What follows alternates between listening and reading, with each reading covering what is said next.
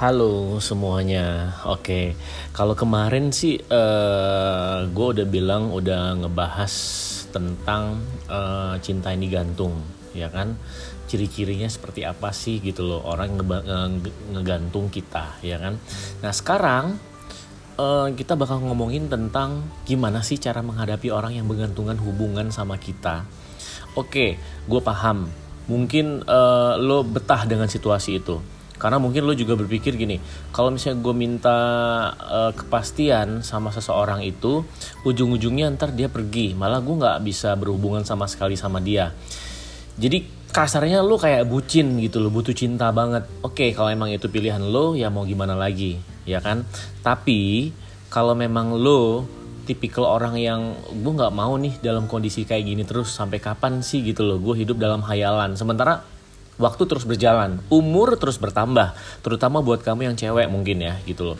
Pasti kamu kan bakal, aduh masa iya sih satu dua tiga tahun gue gini-gini aja tanpa kejelasan ya kan? Walaupun kamu sekarang masih muda oke okay, anggaplah kamu masih di bawah 30 tahun. Uh, masih di bawah 25 tahun bahkan mungkin. Tapi tetap aja gitu loh sampai kapan? Satu dua tiga tahun itu nggak berasa. Jadi yang perlu dilakukan kalau saran gue sih memang uh, apa ya namanya kita harus minta kepastian sama seorang itu.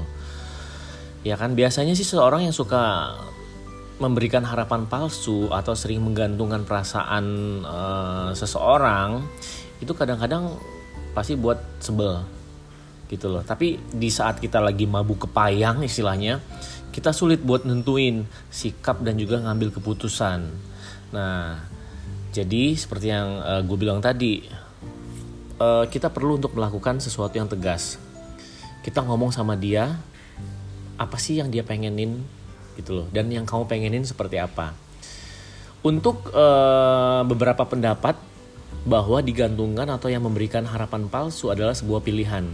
Jadi kamu yang memilih, kamu yang menentukan apakah kamu akan terus digantungkan atau kamu pengen lepas dari belenggu itu dan gue paham sih kadang-kadang seseorang yang sedang jatuh cinta dia mungkin uh, pun uh, berhayal kalau suatu saat uh, cowok atau cewek yang uh, disukainya itu akan berubah uh, dan juga memberikan kejelasan. Nah karena itu mereka ngerasa aduh nggak masalah juga deh kalau digantung. Tapi tadi uh, kayak gue bilang di awal waktu terus berjalan. Satu dua tahun tiga tahun itu nggak berasa. Jadi intinya adalah uh, kita harus berani mengambil keputusan dan berani menerima konsekuensi kalau dia memang pergi gitu loh. Dan kita nggak bisa uh, berhubungan lagi sama dia bahkan mungkin nggak temenan ya udah gitu loh.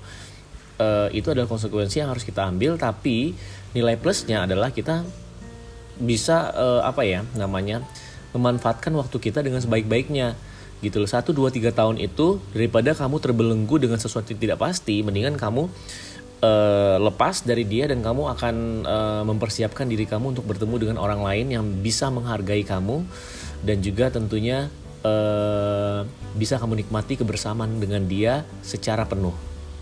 Ya kan?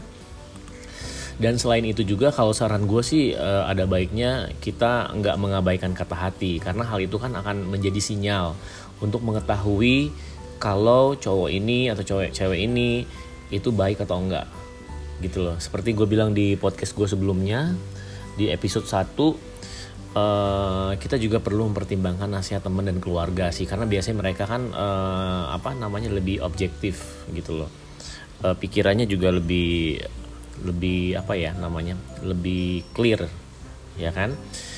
Dan kata hati itu bicara tapi kadang-kadang kalau kita lagi tergila-gila kita nggak mau percaya gitu loh. Kita nggak mau berpikir kita pikir aduh yang yang gue pengenin adalah gue tetap bersama dia gue masih bisa ngeliat dia gue masih bisa berinteraksi sama dia masih bisa jalan masih bisa nonton masih bisa bahkan bareng. Mungkin itu yang gue pikirin.